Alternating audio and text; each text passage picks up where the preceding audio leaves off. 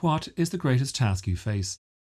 Put this question to a Jewish rabbi, Muslim imam, Buddhist yogi, Christian, Hindu, or Sikh priest, and you will likely be told it is keeping relevant to the contemporary world, sacred texts, almost all of which were written well over 2,000 years ago. The question is do the leaders consider the scriptures as immovable, irrefutable truths indifferent to centuries of change? Or do they interpret, adapt, update, and reapply them to a global village beset by the Dow Jones, Snapchat, and fake news? Consider how Christian music has developed through the ages. These Gregorian chants date from the first millennium after the birth of Christ.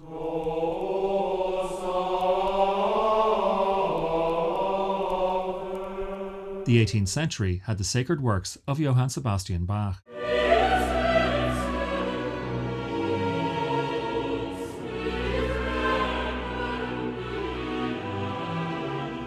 Then, in the 19th century, across the Atlantic, you had spirituals as composed and sung by African American slaves. And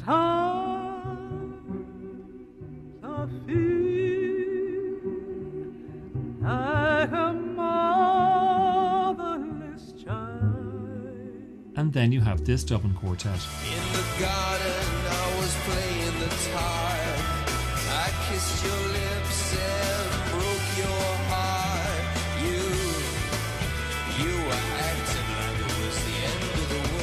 Just as music has changed throughout the centuries, so too can we divide the cinematic adaptations of the sacred stories into different eras. While the earliest films hailed from the home of cinema, France, and focused on the Old Testament, the first film about the life of Christ, was an American production. In 1912, the Kalem Company undertook the adventurous decision to film on location in Egypt and what was then Palestine. Directed by Sidney Olcott, From the Manger to the Cross not only set the tone for the following decades, it also established how Christ should look. Instead of sallow skin, dark hair, and dark eyes, Olcott's Jesus appeared suspiciously Anglo Saxon and even though filmed in black and white, it was very clear that the actor, the appropriately named Robert Henderson Bland, was pale skinned, blue eyed, and blonde haired. A typical Victorian representation of a very Gentile Messiah. But while Olcott's Blonde Christ has held true for almost every depiction ever since, Olcott's solemnity was replaced in 1927 when Cecil B. DeMille made The King of Kings. Never anything more than a shallow showman, DeMille offered to audiences lurid visions of sex and violence, with just enough pious wrath delivered in the nick of time to smoothly condemn it. With the establishment of the Hays Code in 1934, everything was toned down. But in Britain, a very different approach had been established as early as 1913. That was the year the British Board of Film Censors was established, and one of their central tenets was that the representation of Christ was to be prohibited. This may sound absurd now, but the board was only resurrecting an edict from the early days of Christianity, where painters had been forbidden from depicting Christ. Thus was cinema's dichotomy between the sacred and the profane firmly established. But all those films were made in black and white. With the arrival of television in the 1950s, Hollywood responded not only in developing the widescreen format, but also lavish Technicolor epics, such as The Robe, The Ten Commandments, and Ben Hur. Throughout the 50s and 60s, Bible films became heavily codified.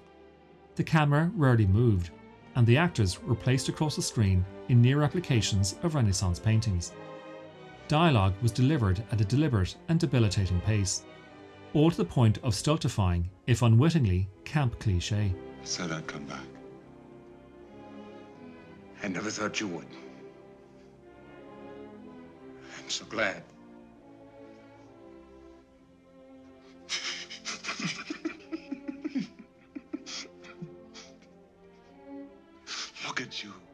You.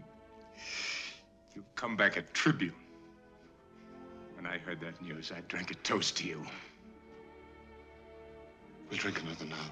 That all changed on the 4th of September 1964 when, at the 25th Venice Film Festival, Pier Paolo Pasolini premiered The Gospel According to Matthew. or rather, it began to change on October 11, 1962. Then Pope John XXIII summoned his cardinals to council in the Vatican City. Over the next three years, the Curia convened to address the way in which the Catholic Church related to the modern world. Simply put, Vatican II resulted in the most momentous changes seen in the Catholic Church since the Reformation. But just as Moses did not live to see the Promised Land, neither did Pope John XXIII live to see the results of the Council. He died in 1963, but so moved was Pasolini by his efforts that he dedicated his film to the pontiff's memory. Quite the tribute when he considered that Pasolini was a Marxist who saw in Christ not necessarily a spiritual leader, but rather a political revolutionary. Moreover, Pasolini was an atheist who regarded Jesus as a catalyst for social change. Then there was the matter of Pasolini's homosexuality, which the Church deemed to be a mortal sin. Compounding that ostracism was the fact that the year before, the Vatican had charged Pasolini with blasphemy, and the Italian courts had handed him a four month conviction for the way he had restaged the crucifixion in his previous film, La Ricotta.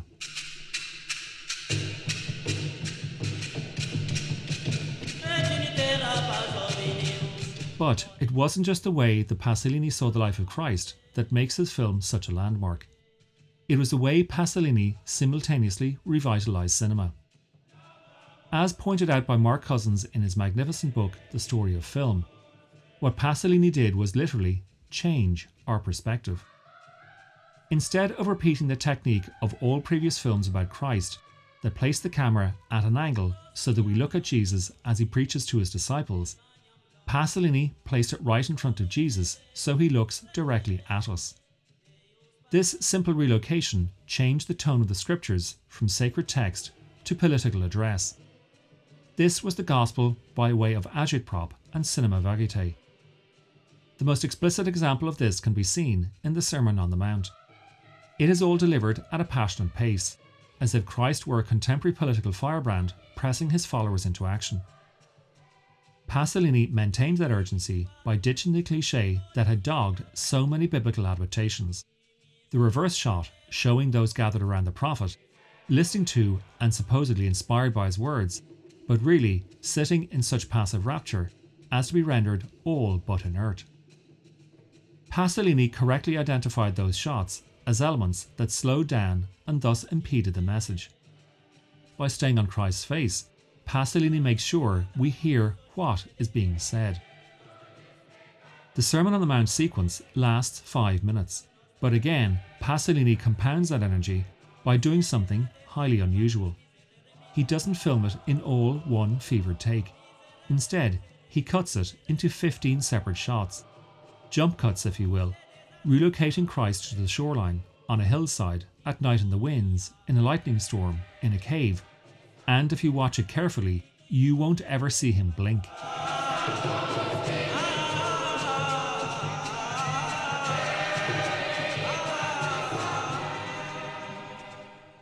Rather than casting a trained actor, Pasolini recruited a 19 year old economics student who had never appeared on screen before.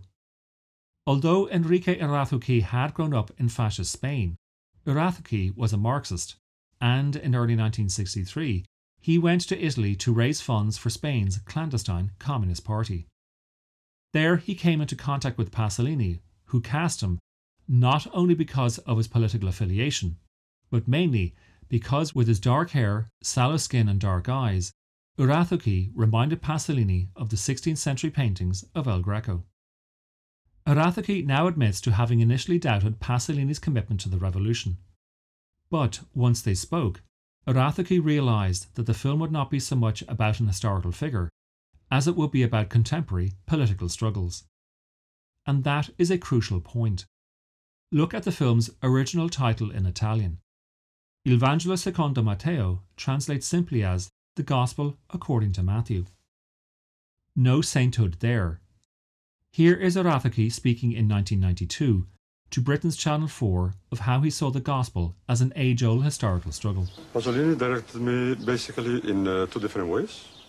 One, when I had to talk to the, the Pharisees, where he was telling me to forget about what happened 2,000 years ago. Imagine that these kind of people would be the butchers or the political police behind uh, fascism in Franco's times. And uh, I didn't have to make any effort to play angry, because I was. Another crucial departure can be seen when Jesus is questioned by the rabbis and then quickly followed by his trial in front of Pontius Pilate. For both those sequences, Pasolini and his director of photography, Tonino Delli Colli, chose to shoot the events from Judas's point of view. Judas is part of the crowd looking on, which means that the camera is hovering over the shoulders of spectators, dodging back and forth between the heads, as if trying to get a better view. But beyond that, the camera suggests that power is very far away from the common people. And that is Pasolini's point. Authority is far removed from, and even less interested in, the needs of the populace. Power resides in a space to which ordinary people have no access.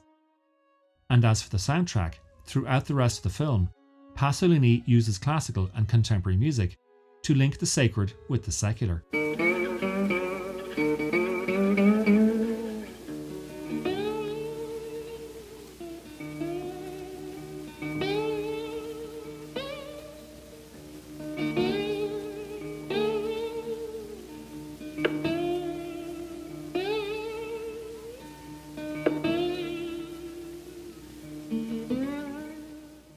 Gospel according to Matthew marked a new era in biblical films.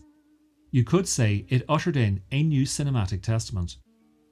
Some films made in its wake have not stood the test of time, namely the musicals Godspell and Jesus Christ Superstar. But indifferent as those films may have been, they do stand as part of a liberal movement, the apotheosis of which is undoubtedly Martin Scorsese's adaptation of Nicholas Kazantzakis' highly controversial but even more contemplative The Last Temptation of Christ. Many religious fundamentalists were outraged by what they considered to be profane sacrilege from a blasphemous heretic. But the truth is that the central premise of The Last Temptation of Christ is to be found in the writings of the Council of Chalcedon, which took place as long ago as the 5th century.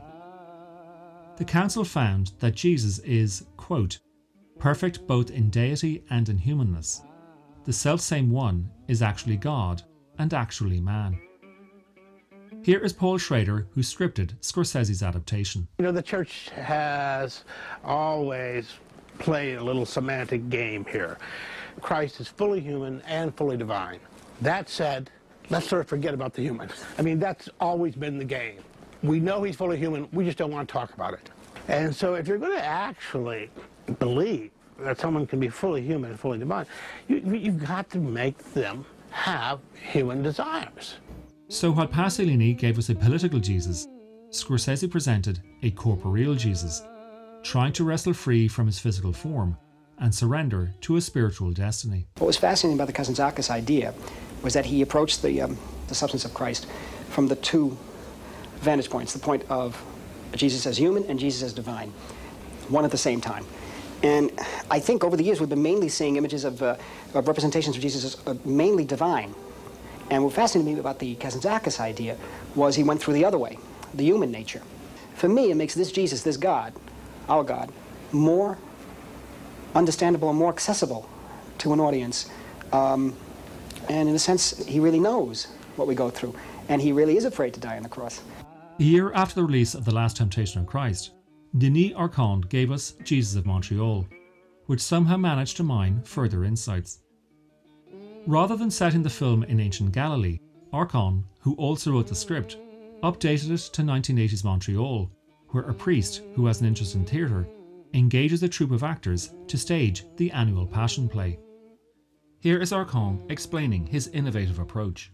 How can you build a story with historical pretend, you know, uh, with historical pretensions when you do not have any bare facts. So to me, the only way to talk about this story is to talk about it through somebody researching the story or through a character that is trying to grasp what is this story all about? Why is it so important? Why is it still touching us? Why is it still uh, relevant somehow in, in the world we live in?